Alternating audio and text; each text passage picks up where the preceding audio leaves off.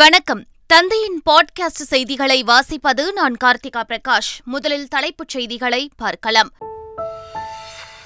தமிழுக்கு பதிலாக ஹிந்தியை கொண்டுவரும் எந்த முயற்சியையும் எதிர்ப்போம் முதலமைச்சர் மு.க.ஸ்டாலின் திட்டவட்டம். மருத்துவ படிப்பிற்கு பொது கலந்தாய்வு நடத்தப்படுவதை தமிழக அரசு தடுத்தே தீரும் மக்கள் நல்வாழ்வுத்துறை அமைச்சர் மா.சுப்பிரமணியன் உறுதி. திருவண்ணாமலை அருகே கடை சூறையாடப்பட்ட விவகாரத்தில் ஆபாசமாக நடந்து கொண்டதாக ராணுவ வீரர் மனைவி கண்ணீர். தாக்குதல் விவகாரத்தில் இருதரப்பையும் விசாரிக்க வேண்டும் என நடிகை குஷ்பு வலியுறுத்தல். கர்நாடகாவில் அரசு பேருந்தில் பெண்கள் இலவசமாக பயணிக்கும் திட்டம் தொடக்கம். மகளிர் இலவச பேருந்து பயண திட்டத்திற்கு எதிர்ப்பு தெரிவித்து ஆட்டோ ஓட்டுநர்கள் போராட்டம். பிரபல வில்லன் நடிகர் கசான்.கான் காலமானார். கேரளா மருத்துவமனையில் மாரடைப்பால் உயிர் பிரிந்தது. இனி விரிவான செய்திகள். தமிழுக்கு பதிலாக ஹிந்தியை கொண்டுவரும் எந்த முயற்சியையும் எதிர்ப்போம் என முதலமைச்சர் மு.க.ஸ்டாலின் தெரிவித்துள்ளார். இதுகுறித்து சமூக வலைதளத்தில் பதிவிட்டுள்ள முதலமைச்சர் மு.க.ஸ்டாலின், நியூ இந்தியா அஷ்யூரன்ஸ் நிறுவனம் வெளியிட்ட சுற்றறிக்கை அநீதியானது என தெரிவித்துள்ளார். இதை உடனடியாக திரும்பப் பெற வேண்டும் என்றும், நியூ இந்தியா அஷ்யூரன்ஸ் நிறுவனத்தின் தலைவர் நீர்ஷா.கபூர் ஹிந்தி பேசாத மக்களையும் மற்றும் ஹிந்தி பேசாத ஊழியர்களையும் அவமதித்ததற்காக மன்னிப்பு கேட்க வேண்டும் என குறிப்பிட்டுள்ளார். மேட்டூர் அணையை திறந்து வைத்த முதலமைச்சர் மு.க.ஸ்டாலின் 75,95,00,000 ரூபாய் மதிப்பீட்டில் குறுவை சாகுபடி நெல் தொகுப்பு திட்டத்தை அறிவித்தார். நமது உழவர்களுக்கு நடப்பாண்டில் ரூபாய் 75,95,00,000 மதிப்பீட்டில் குறுவை நெல் சாகுபடி தொகுப்பு திட்டத்தையும் இன்று நான் அறிவிக்கிறேன். தமிழ்நாடு அரசு இன்று அறிவித்த குறுவை சாகுபடி தொகுப்பு திட்டத்தினால் நடப்பாண்டில் 5,00,000 ஏக்கருக்கு அதிகமாக குறுவை நெல் சாகுபடி அதிகரிக்கும் என எதிர்பார்க்கப்படுகிறது. மாநில தலைமைக்கே தகுதியில்லாதவர் அண்ணாமலை என்றும், கூட்டணி தர்மத்தை மீறி கூட்டணியை முறிக்கும் வகையில் செயல்படுவதாகவும் அதிமுக முன்னாள் அமைச்சர் ஜெயக்குமார் குற்றம் சாட்டியுள்ளார். கிஞ்சித்தும் கூட ஒரு மாநில தலைவருக்கு தகுதியில்லாதவர் தான் இந்த அண்ணாமலை. எனவேதான் வாய்க்கு வந்தபடி பேசுவது. அப்புறம் திமுக வந்து நம்முடைய பிரதான எதிரி திமுக, அவர்களை வந்து விமர்சனம் செய்வதை விட்டுவிட்டு ஒரு தோழமையை போய் விமர்சனம் செய்வது என்பது நிச்சயமாக எந்த நிலையிலுமே வந்து ஏற்றுக்கொள்ள முடியாத செயலாகத்தான் நிச்சயமாக நாங்கள் வந்து கருதுகின்றோம். வரலாறு தெரியாமல் விமர்சனம் செய்பவர் அண்ணாமலை என ஓபிஎஸ் கண்டனம் தெரிவித்துள்ளார். இதுகுறித்து அவர் வெளியிட்டுள்ள அறிக்கையில், ஜெயலலிதா குறித்து அண்ணாமலை விமர்சித்துள்ளது அரசியல் முதிர்ச்சியின்மையை காட்டுகிறது என தெரிவித்துள்ளார். மறைந்தாலும் மக்கள் மனங்களில் நீக்கமற நிறைந்திருக்கும் ஒப்பற்ற தலைவரையும் அவரின் ஆட்சியையும் தரக்குறைவாக விமர்சித்திருப்பது கழுதைக்கு தெரியுமா கற்பூர வாசனை என்ற பழமொழியை நினைவுபடுத்துகிறது என தெரிவித்துள்ளார். மருத்துவ படிப்பிற்கு பொது கலந்தாய்வு நடத்தப்படுவதை தமிழக அரசு தடுத்தே தீரும் என மக்கள் நல்வாழ்வுத்துறை அமைச்சர் மா.சுப்பிரமணியன் திட்டவட்டமாக தெரிவித்துள்ளார். பொது கலந்தாய்வு நடத்தினால் தமிழக மாணவர்கள் பாதிக்கப்படுவார்கள் என்றும் அவர் கூறினார். எப்படியாக இருந்தாலும் மாண்புமிகு தமிழ்நாட்டின் முதலமைச்சர் அவர்கள் பொது கலந்தாய்வை தமிழகத்தில் அனுமதிக்க மாட்டார். அதை எப்படியேனும் தடுத்தே தீர்வோம் என்கின்ற அந்த உறுதியை இந்த நிகழ்ச்சியில் தெரிவித்துக் கொள்வதில் நாங்கள் பெருமை அடைகிறோம். காரணம், மருத்துவக் கல்வியை பொறுத்தவரை மிக சிறப்பான இடத்தில் தமிழ்நாடு இருந்து கொண்டிருக்கிறது. மருத்துவக் கல்வியை பொறுத்தவரை இந்தியாவுக்கே ஒரு வழிகாட்டி மாநிலமாக தமிழ்நாடு இருந்து கொண்டிருக்கிறது. சவுதி அரேபியாவில் உயிரிழந்த மீனவரின் உடலை மீட்டு தரக்கோரி கடலூர் மாவட்ட ஆட்சியரிடம் உறவினர்கள் கண்ணீர் மல்க கோரிக்கை விடுத்தனர்.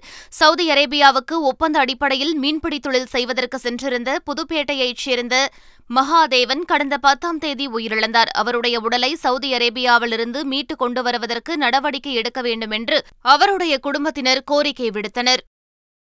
கல்வி கட்டணங்களில் விதிமுறைகளை மீறும் பள்ளிகள் மீது நடவடிக்கை எடுக்கப்படும் என அமைச்சர் அன்பில் மகேஷ் எச்சரிக்கை விடுத்துள்ளார். சென்னையில் செய்தியாளர்கள் சந்திப்பில் பேசிய அவர், அனைத்து பள்ளிகளிலும் பெற்றோரை இழந்த மாற்றுத்திறனாளி உள்ளிட்ட குழந்தைகளுக்கு 25% மட்டுமே கட்டணம் வசூலிக்க வேண்டும் என்பது அரசு விதி என தெரிவித்தார். கிண்டி பல்நோக்கு மருத்துவமனையை வருகிற 15ஆம் தேதி முதலமைச்சர் மு.க.ஸ்டாலின் திறந்து வைக்கவுள்ளார். இந்த மருத்துவமனையை கடந்த 5ஆம் தேதி குடியரசுத் தலைவர் திரௌபதி முர்மு திறந்து வைப்பதாக இருந்தது. ஆனால் அன்றைய தினம் குடியரசுத் தலைவர் வெளிநாட்டு பயணம் மேற்கொண்டதால் அவரது சென்னை வருகை ரத்து செய்யப்பட்டது. இதனையடுத்து மருத்துவமனையை வருகிற 15ஆம் தேதி குடியரசுத் தலைவர் திறந்து வைக்க அரசு சார்பில் முயற்சிக்கப்பட்டது. இந்நிலையில் குடியரசுத் தலைவரின் வருகை ரத்தாகியுள்ளதாக தகவல் வெளியாகியுள்ளது. இதனால் மருத்துவமனையை வருகிற 15ஆம் தேதி முதலமைச்சர் மு.க.ஸ்டாலின் திறந்து வைக்க உள்ளார். பிபர்ஜாய் புயல் முன்னெச்சரிக்கை நடவடிக்கைகள் குறித்து பிரதமர் நரேந்திர மோடி ஆலோசனை மேற்கொண்டார். அரபிக்கடலில் உருவாகியுள்ள பிபர்ஜாய் புயல் தொடர்ந்து வடக்கு வடமேற்கு திசையில் நகர்ந்து வருகிறது. இதனால் மகாராஷ்டிரா, குஜராத் உள்ளிட்ட மாநிலங்களுக்கு அதிதீவிர மழை எச்சரிக்கை விடுக்கப்பட்டுள்ளது. இந்நிலையில் புயல் முன்னெச்சரிக்கை நடவடிக்கைகள் தொடர்பாக பிரதமர் நரேந்திர மோடி ஆலோசனை மேற்கொண்டார். பிபர்ஜாய் புயலின் காரணமாக கட்ச் கடற்கரை பகுதியில் 144 தடை உத்தரவு பிறப்பிக்கப்பட்டுள்ளது. பிபர்ஜாய் புயல் எதிரொலியால் குஜராத்தின் சௌராஷ்டிரா மற்றும் கட்ச் பகுதிகளுக்கு இந்திய வானிலை ஆய்வு மையம் ஆரஞ்ச் எச்சரிக்கை விடுத்திருந்தது. மேலும் மும்பை மற்றும் தானேக்கு மஞ்சள் எச்சரிக்கை விடப்பட்டது. இந்நிலையில் பிபர்ஜாய் புயல் ஜூன் 15 தேதி கரையை கடக்கக்கூடும் என்பதால் கட்ச் கடற்கரை பகுதிகளில் 144 தடை உத்தரவு பிறப்பிக்கப்பட்டுள்ளது. ஜூன் 16 தேதி வரை பள்ளிகளையும் மூட மாவட்ட நிர்வாகம் அறிவித்துள்ளது. மத்திய பிரதேச மாநிலத்தில் பெண்களுக்கு மாதம் 1500 ரூபாய் உதவித்தொகை, 500 ரூபாய் எரிவாயு சிலிண்டர் வழங்கப்படும் என்று காங்கிரஸ் கட்சியின் பொதுச் செயலாளர் பிரியங்கா காந்தி வாக்குறுதி அளித்துள்ளார். ஜபல்பூர் மாவட்டத்தில் நடைபெற்ற பொதுக்கூட்டத்தில் பேசிய அவர், 100 யூனிட் இலவச மின்சாரம் வழங்கப்படும் எனவும் 200 யூனிட் வரையிலான மின்சார கட்டணம் பாதியாக குறைக்கப்படும் என்றும் கூறினார். மாநிலத்தில் மீண்டும் பழைய ஓய்வூதிய திட்டம் அமல்படுத்தப்படும் என்றும் விவசாயிகள் பெற்ற வேளாண் கடன் ரத்து செய்யப்படும் என்றும் கூறினார். பாரம்பரிய நெல் ரகங்களை மீட்டெடுக்கும் முயற்சிக்கு விவசாயிகளுடன் துணை நிற்பேன் என கமல்ஹாசன் தெரிவித்துள்ளார். நெல் ஜெயராமன் பாரம்பரிய நெல் பாதுகாப்பு மைய நிர்வாகிகள் மக்கள் நீதி மய்யம் தலைவர் கமல்ஹாசனை நேரில் சந்தித்தனர். அப்போது அவர்களிடம் பேசிய கமல்ஹாசன், பாரம்பரிய வேளாண்மையையும் தானியங்களையும் நீர்நிலைகளையும் மீட்டெடுக்க வேண்டும் எனவும் இது எனது கடமையாக உணர்வதாகவும் தெரிவித்தார். மனதின் குரல் நிகழ்ச்சியில் 100 எபிசோடுகள் பேச முடிந்த பிரதமர் நரேந்திர மோடியால் மணிப்பூர் குறித்து ஏன் பேச முடியவில்லை என காங்கிரஸ் கட்சி கேள்வி எழுப்பியுள்ளது. இது தொடர்பாக டெல்லியில் செய்தியாளர்களுக்கு பேட்டியளித்த அக்கட்சியின் மூத்த தலைவர் ஜெயராம்.ரமேஷ், மத்திய உள்துறை அமைச்சர் அமித்ஷா மணிப்பூருக்கு சென்று வந்து 2 வாரங்களாகியும் அந்த மாநிலத்தில் பதற்றமான சூழல் நிலவி வருவதாக கூறினார். ஏ.ஆர்.ரஹ்மானின் மகள் கதீஜா.ரஹ்மான் மின்மினி என்ற படத்தின் மூலம் இசையமைப்பாளராக அறிமுகமாகிறார். சில்லுக்கருப்பட்டி புகழ் ஹலிதா.ஷமீம் இயக்கியுள்ள இந்த படம் 6 ஆண்டுகளாக தயாராகி வருகிறது. இனிய குரலில் பாடும் கதீஜா சிறந்த இசையமைப்பாளரும் கூட என இயக்குநர் ஹலிதா புகழ்ந்துள்ளார். திருப்பதி மலையில் அதிகரித்து வரும் சாலை விபத்துகளை தவிர்க்க மகாசாந்தி ஹோமம் நடத்த தேவஸ்தானம் முடிவு செய்துள்ளது. திருப்பதி மலைப்பகுதியில் கடந்த 1 மாதமாக நாள்தோறும் சாலை விபத்துகள் ஏற்படுகின்றன. இதனால் பக்தர்கள் மனவேதனையுடன் ஊர் திரும்பும் நிலை ஏற்பட்டுள்ளது. நேற்று முன்தினம் ஒரே நாளில் 3 விபத்துகள் ஏற்பட்டுள்ளன. இந்நிலையில் விபத்துகளை தவிர்க்கும் வகையில் வரும் 14 தேதி திருப்பதி மலைப்பாதையில் மகாசாந்தி ஹோமம் நடத்த தேவஸ்தானம் முடிவு செய்துள்ளது. கர்நாடகாவில் பேருந்தில் பெண்கள் இலவச பயணம் மேற்கொள்ளும் திட்டத்திற்கு எதிர்ப்பு தெரிவித்து ஆட்டோ ஓட்டுநர்கள் போராட்டம் நடத்தினர். கர்நாடகாவில் காங்கிரஸ் ஆட்சி அமைத்ததை தொடர்ந்து அக்கட்சியின் வாக்குறுதியான பெண்களுக்கு இலவச பேருந்து பயணம் திட்டம் செயல்படுத்தப்பட்டது. பெண்கள் மத்தியில் இத்திட்டம் பெரும் வரவேற்பை பெற்றுள்ள நிலையில் ஆட்டோ ஓட்டுநர்கள் இத்திட்டத்திற்கு எதிர்ப்பு தெரிவித்து வருகின்றனர். இத்திட்டத்தால் பெண்கள் அதிகளவில் பேருந்தில் பயணிக்கும் நிலை ஏற்பட்டால் ஆட்டோ ஓட்டுநர்கள் வாழ்வாதாரம் பாதிக்கப்படும் எனவும் தெரிவித்துள்ளனர். கோவிலுக்கு பூட்டு போடுவதுதான் சமூக நீதியா என்று நாம் தமிழர் கட்சியின் ஒருங்கிணைப்பாளர் சீமான் கேள்வி எழுப்பியுள்ளார். இதுகுறித்து பேசிய அவர், ஒரே நிலத்தில் வசிக்கும் மக்களுக்கு கோவிலில் வழிபட அனுமதி இல்லை என்றால் பிறகு எதற்கு முற்போக்கு சமூக நீதி பற்றி பேச வேண்டும் என கேள்வி எழுப்பினார். கோவிலுக்கு பூட்டு போடுவதுதான் சமூக நீதியா என வினவிய அவர், உள்ளே சென்று வழிபடுங்கள் என்று சொல்ல ஒரு தலைவன் இல்லை என கூறினார். கடையை சூறையாடி, பணத்தை திருடி, ஆபாசமான வார்த்தைகளில் பேசி பலர் தன்னிடம் தவறாக நடக்க முயன்றதாக ராணுவ வீரரின் மனைவி கீர்த்தி தெரிவித்துள்ளார். திருவண்ணாமலை மாவட்டம் கலசப்பாக்கம் தொகுதி படவேடு பகுதியைச் சேர்ந்தவர் கீர்த்தி. இவரது கணவர் காஷ்மீர் பகுதியில் ராணுவத்தில் ஹவில்தாரராக பணியாற்றி வருகிறார். கீர்த்தியின் தந்தை செல்வமூர்த்தி தான் நடத்தி வரும் ஃபேன்சி கடையை காலி செய்ய மறுத்த விவகாரத்தில் வாக்குவாதம் முற்றி கைகலப்பு ஏற்பட்டது. இதுகுறித்து ராணுவ வீரர் பிரபாகரன் அனுப்பிய வீடியோ வைரலானது. இந்நிலையில் ராணுவ வீரர் மனைவி கீர்த்தி வேலூர் அடுக்கம்பாறை அரசு மருத்துவமனையில் சிகிச்சைக்காக அனுமதிக்கப்பட்டுள்ளார். ராணுவ வீரரின் மனைவி தாக்கப்பட்ட விவகாரம் தொடர்பாக தமிழக காவல்துறை உரிய நடவடிக்கை எடுக்கவில்லை என்றும் இருதரப்பு ஆதாரங்களையும் பார்க்க வேண்டும் என பாஜக தேசிய செயற்குழு உறுப்பினர் குஷ்பு புகார் தெரிவித்துள்ளார். ஒரு பெண் ஹாஸ்பிட்டல் இருக்கும் போது மானமங்கம் பண்ணியிருக்காங்கன்னு சொல்லியிருக்கிறாங்க, அடிச்சு உதச்சிருக்காங்கன்னா சொல்லியிருக்கிறாங்க. ஒரு பெண் பத்திரிகையாளர்கள்கிட்ட அவங்க வந்து அடிப்பட்ட விஷயங்கள் அந்த வயிற்றுலையும் மார்பிலையும் வந்து அடிபட்டிருக்கு, அந்த மார்க்கெல்லாம் காமிச்சிருக்காங்க. அப்படி இருக்கும்போது எங்களுக்கு அந்த விசாரணை தான் இருக்கு. மீதி போலீஸ் இன்வெஸ்டிகேஷன்ல நாங்க தலையிடல. தவறு யார் பண்ணியிருந்தாலும், 2 பக்கத்துல யார் தவறு பண்ணியிருந்தாலும் அவங்களுக்கு அந்த தண்டனை கொடுக்கணும். கமல்ஹாசனின் 233வது படத்தை H. வினோத் இயக்குவது கிட்டத்தட்ட உறுதியானதாக சினிமா வட்டாரங்கள் தகவல் வெளியிட்டு வருகின்றன. நெல் ஜெயராமன் பாரம்பரிய நெல் பாதுகாப்பு மைய உறுப்பினர்களை கமல்ஹாசன் சந்தித்தபோது இயக்குநர் H. வினோத் உடன் இருந்தார். இந்த புகைப்படங்களை பகிர்ந்து வரும் சினிமா வட்டாரங்கள் கமலின் அடுத்த படத்தை வினோத் இயக்குவது உறுதியாகிவிட்டதாகவும் விவசாயம் சார்ந்த அரசியல் படமாக இது இருக்கலாம் எனவும் சினிமா வட்டாரங்கள் தெரிவித்து வருகின்றன. சென்னையில் தொடங்க இருக்கும் ஸ்குவாஷ் உலகக்கோப்பை தொடருக்கான கோப்பையை தமிழக விளையாட்டுத்துறை அமைச்சர் உதயநிதி.ஸ்டாலின் அறிமுகப்படுத்தினார். ஸ்குவாஷ் உலகக்கோப்பை தொடர் சென்னை ராயப்பேட்டையில் உள்ள எக்ஸ்பிரஸ் அவென்யூ வணிக வளாகத்தில் தொடங்கி வரும் 17ஆம் தேதி வரை நடைபெறவுள்ளது. இதில் 8 நாடுகளைச் சேர்ந்த 32 வீரர் வீராங்கனைகள் பங்கேற்க உள்ளனர். இதன் தொடக்க நிகழ்ச்சியில் கலந்து கொண்ட அமைச்சர் உதயநிதி.ஸ்டாலின் ராக்கெட் வடிவிலான கோப்பையை அறிமுகம் செய்து வைத்தார். தொடர்ந்து பல்வேறு கலை நிகழ்ச்சிகள் நடைபெற்றன. இந்திய மல்யுத்த கூட்டமைப்புக்கான தேர்தல் வரும் ஜூலை 4ஆம் தேதி நடைபெறும் என இந்திய ஒலிம்பிக் சங்கம் அறிவித்துள்ளது. ஜம்மு காஷ்மீர் உயர்நீதிமன்ற முன்னாள் தலைமை நீதிபதி மகேஷ்.மித்தல்குமாரை தேர்தல் நடத்தும் அதிகாரியாக ஒலிம்பிக் சங்கம் நியமித்தது குறிப்பிடத்தக்கது. பல்வேறு துறைகளில் புதிதாக பணிகளில் சேர்க்கப்பட்ட 70,000 பேருக்கு பிரதமர் மோடி இன்று பணியாணை வழங்கவுள்ளார். மத்திய அரசின் துறைகள், மாநில அரசுகள், யூனியன் பிரதேச அரசுகளின் துறைகளில் பணி நியமனங்கள் செய்யப்பட உள்ளன. வேலை உருவாக்கம் எனும் பிரதமரின் உயர் முன்னுரிமை திட்டத்தை நிறைவேற்றுவதன் ஒரு படியாக இந்த வேலைவாய்ப்பு மேளா நடத்தப்படுகிறது. காலை 10:30 மணிக்கு நடைபெறவுள்ள நிகழ்ச்சியில் காணொலி மூலம் நியமன ஆணைகளை வழங்கி உரையாற்றவுள்ளார்.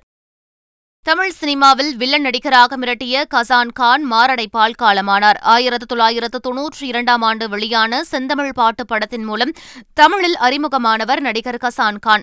அதன் பின்னர் சேதுபதி IPS, முறைமாமன், ஆணழகன், மேட்டுக்குடி, உள்ளத்தை அள்ளித்தா, மாப்பிள்ளை கவுண்டர் உட்பட ஏராளமான தமிழ் திரைப்படங்களில் வில்லன் கதாபாத்திரத்தில் நடித்துள்ளார். நடிகர் விஜயுடன் பத்ரி, பிரியமானவளை ஆகிய படங்களிலும் நடித்துள்ளார். இந்நிலையில் திடீர் மாரடைப்பால் கசான்.கான் உயிரிழந்தார். அவரது மறைவுக்கு திரை உலகினர் பலரும் இரங்கல் தெரிவித்து வருகின்றனர்.